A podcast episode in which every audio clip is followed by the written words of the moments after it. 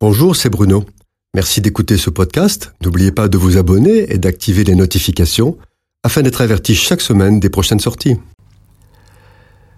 Les conséquences des graves conflits qui se sont déroulés au Moyen-Orient à la suite de la proclamation du califat de l'État islamique sont de trois ordres.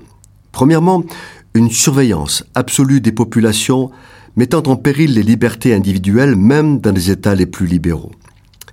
Deuxièmement, une alliance de quatre pays que rien ne rapprochait. La Russie, la Turquie, la Chine et l'Iran, et qui deviennent centraux dans le jeu international. Cela a pu se faire à cause des hésitations stratégiques des États-Unis et l'impuissance d'une Europe désunie. Et une troisième conséquence est un accomplissement prophétique du livre d'Ézéchiel au chapitre 38 qui annonce qu'à la fin des temps, Israël sera envahi par le Nord. Or, dans les faits, l'Iran et ses alliés sont désormais à la frontière nord de l'État d'Israël. Les religieux iraniens sont en profonde opposition à Israël. Les gouvernants iraniens les plus virulents n'hésitent pas à proclamer la destruction d'Israël. Nous n'oublions pas qu'en 1935, le prince dirigeant de la Perse, Reza Shah, est l'ami de l'Allemagne nazie.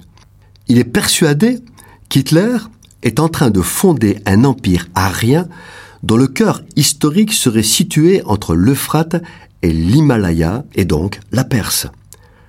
C'est alors que le 21 mars 1935, il prend la décision inouïe de débaptiser son pays, la Perse, et de l'appeler Iran, c'est-à-dire en langue locale, le pays des Ariens. Ce qui se passe aujourd'hui au nord d'Israël est déterminant. La Bible dit très précisément, par de nombreuses prophéties, qu'avant la venue du Messie, Israël sera envahi par sa frontière nord, appelée encore Septentrion.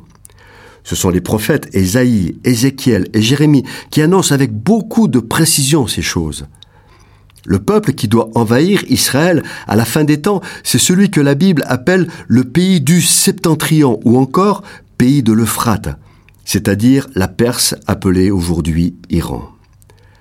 La Bible dit encore qu'Israël sera envahi par d'autres peuples, et notamment un peuple qui est au nord du nord, Gog et Magog.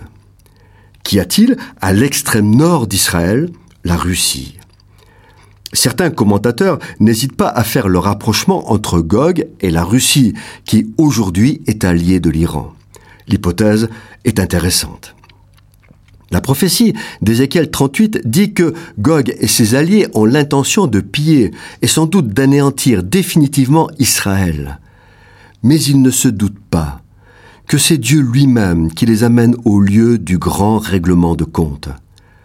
Ils vont aller jusqu'à Jérusalem, la ville sainte, la ville de Dieu, et à ce moment, le Messie revient. Il pose ses pieds sur la montagne de Sion, il est accompagné de toutes ses armées et il anéantit tous les ennemis d'Israël. Les événements se précipitent. Si le Messie, Jésus, n'est pas encore là, il n'est certainement pas très loin. Tout se met en place pour sa venue. Bien sûr que Dieu peut encore retenir les événements pour différentes raisons qui nous échappent. En attendant, tout est en place pour que cela se produise, nous devons nous y préparer. Cette chronique a été produite par Bruno Oldani et Jacques Cudeville.